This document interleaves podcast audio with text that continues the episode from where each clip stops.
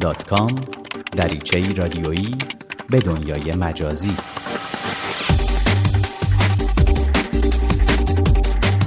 سلام. در برنامه دیگر از سری دات با من حامد پارسی همراه هستی تا گشت و گذار رادیویی دیگری داشته باشیم در دنیای اینترنت و تکنولوژی های جدید.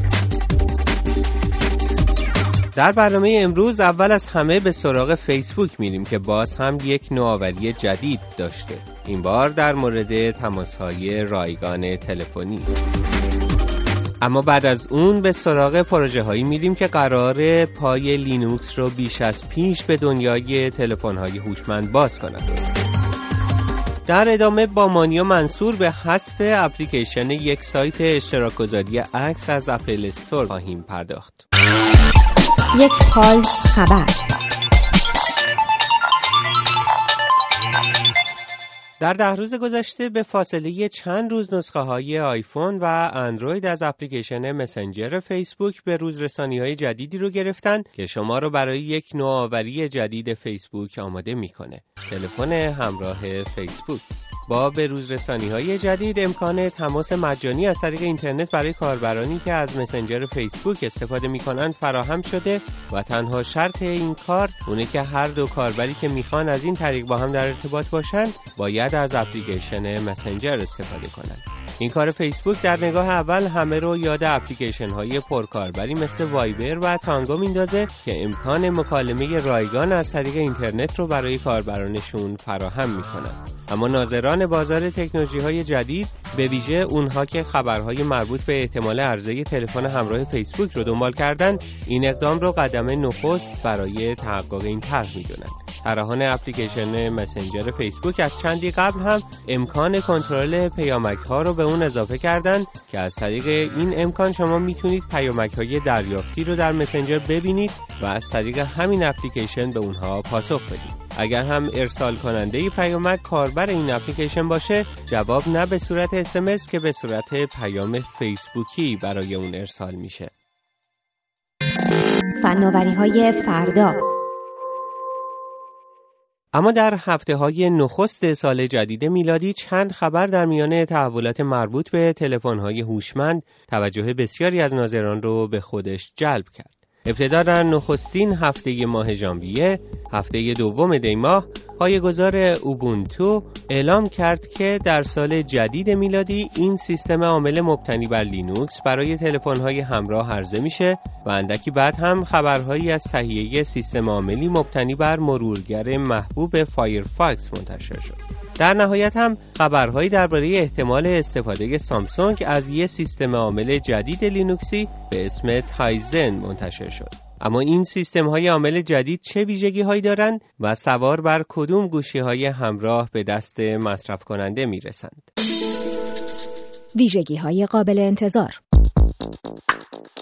کسایی که اخبار سیستم های عامل موبایلی رو دنبال می‌کنن حتما می‌دونن که سیستم عامل اندروید هم یه سیستم عامل مبتنی بر لینوکسه با این حال در مورد سیستم عامل موبایلی اوبونتو گزارش ها حاکی از اونه که تغییرات تو این سیستم عامل تنها به شکل و شمایل ظاهری اون بر نمیگرده و به دلیل تفاوت هایی که در طراحی اوبونتو و اندروید هست اپلیکیشن های اندرویدی روی این سیستم عامل جدید قابل اجرا نیستند. در مورد سیستم عامل تایزن البته ادعا شده که این سیستم عامل حتی به نسبت اندروید هم open source و هدف اینه که کاربر پسندتر از هر سیستم عامل موبایلی دیگه از جمله اندروید باشه. اما از فایرفاکس بشنوید که در سیستم عامل موبایلی اون قراره که استانداردهای وب نو رو به گوشی های موبایل بیاره و اینطور ادعا شده که به انحصار در دنیای سیستم های عامل موبایلی پایان میده. چه زمانی باید منتظر چنین محصولی بود؟ در مورد سیستم عامل موبایلی اوبونتو بنیانگذار اون نوید داده که این سیستم عامل جدید در سال 2013 توسط تولید کننده تلفن همراه به کار گرفته خواهد شد گرچه هنوز معلوم نیست روی چه تلفن همراهی این سیستم عامل برای اولین بار استفاده خواهد شد تایزن اما با سرمایه گذاری و حمایت سامسونگ در حال پا گرفتنه و پیش ها حاکی از اونه که نخستین گوشی های هوشمندی که تایزن در اونها به کار رفته امسال از میان محصولای سامسونگ قابل انتخاب باشه. حتی این گمان زنی هم هست که ممکنه برخی از محصولای سامسونگ که در حال حاضر نسخه اندرویدی اونها تو بازار هست به زودی با تایزن به بازار بیان. در مورد سیستم عامل فایرفاکس هم بشنوید که شرکت اسپانیایی Geeksphone گوشی هایی رو با این سیستم عامل تهیه کرد دو مدل از گوشی های به نام های Peak و Keon با صفحه نمایش های 3.5 و 4 و 3 اینچی تولید شده که هر دو حافظه 4 گیگابایتی دارن و یکی از یه دوربین 3 مگاپیکسلی و یکی دیگه از یه دوربین 8 مگاپیکسلی برخورداره. در مورد قیمت این گوشی ها هنوز چیزی منتشر نشده.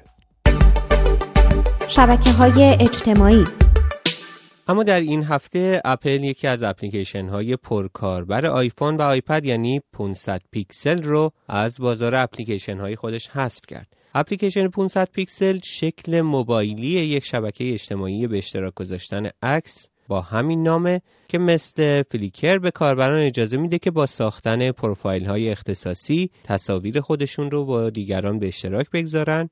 در این بخش از برنامه با مانیا منصور در مورد دلایل این اقدام اپل و پیشینه این شبکه اجتماعی اشتراک گذاری عکس حرف می‌زنیم. سلام مانیا.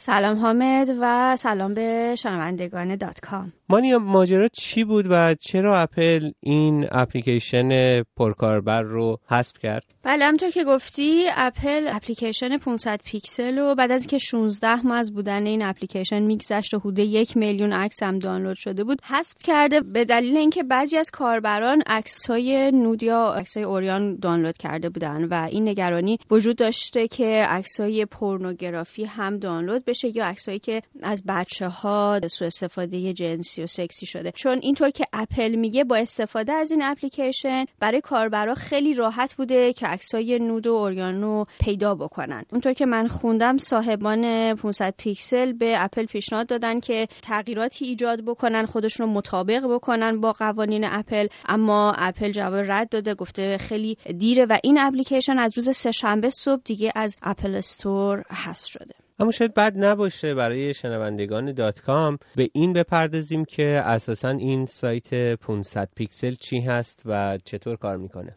سایت 500 پیکسل یک شبکه اجتماعی عکاسی آنلاینه که در سال 2009 میلادی در تورنتو کانادا پایه‌گذاری راه اندازی شده به هدف معرفی عکاسان حرفه‌ای و تشویق اونا به گذاشتن کارهای خوبشون در این سایت و در اینترنت. هدف دیگه این سایت ارتباط عکاسا با همدیگه بوده اینکه همو بشناسن با هم در ارتباط باشن. این سایت در این 3 4 سال در حدود 6 میلیون عکس داره از عکاسای مختلف در سرتاسر سر جهان و جالبه که بدونین محبوب ترین دوربینی که عکاسا عکساشون رو گرفتن باهاش و بیشترین عکسا با این دوربین گذاشته شده روی سایت کنون 5D بوده. در ضمن سایت 500 پیکسل الگویی داره که اجازه میده عکسایی که به تازگی آپلود شده و استاندارد بالاتری نسبت به بقیه عکس داشته در صفحه اولش بیاد صفحه اول نشون میده و همچنین تمام نظرها رأیها دوست داشتنها و دوست نداشتنها را هم میشه دنبال کرد. خب ولی علاوه بر اپل استور این شبکه اجتماعی ظاهرا اپلیکیشنی هم در گوگل پلی داره برای کسانی که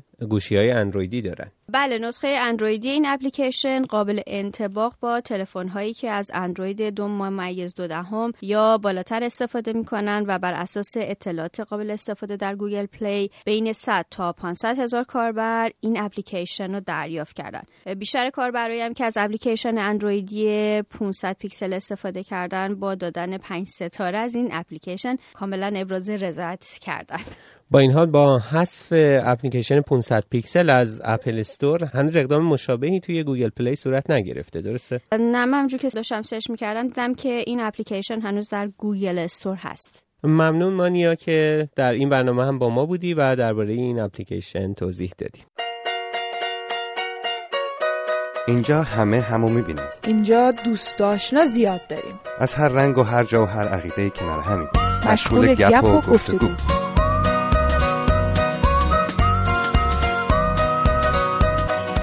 فیسبوکه فیسبوک رادیو فردا. Facebook.com slash radio فردا در پایان یک برنامه دیگر از سری دات کام هستیم. در اجرای این برنامه همکارانم مانیا منصور و امیر نیکزاد من رو همراهی کردند با ما به نشانی الکترونیکی dot com at رادیو فردا dot com در تماس باشید یا ما را در صفحه فیسبوکی این برنامه به نشانی facebook.com فردا نقطه دات کام دنبال کنید.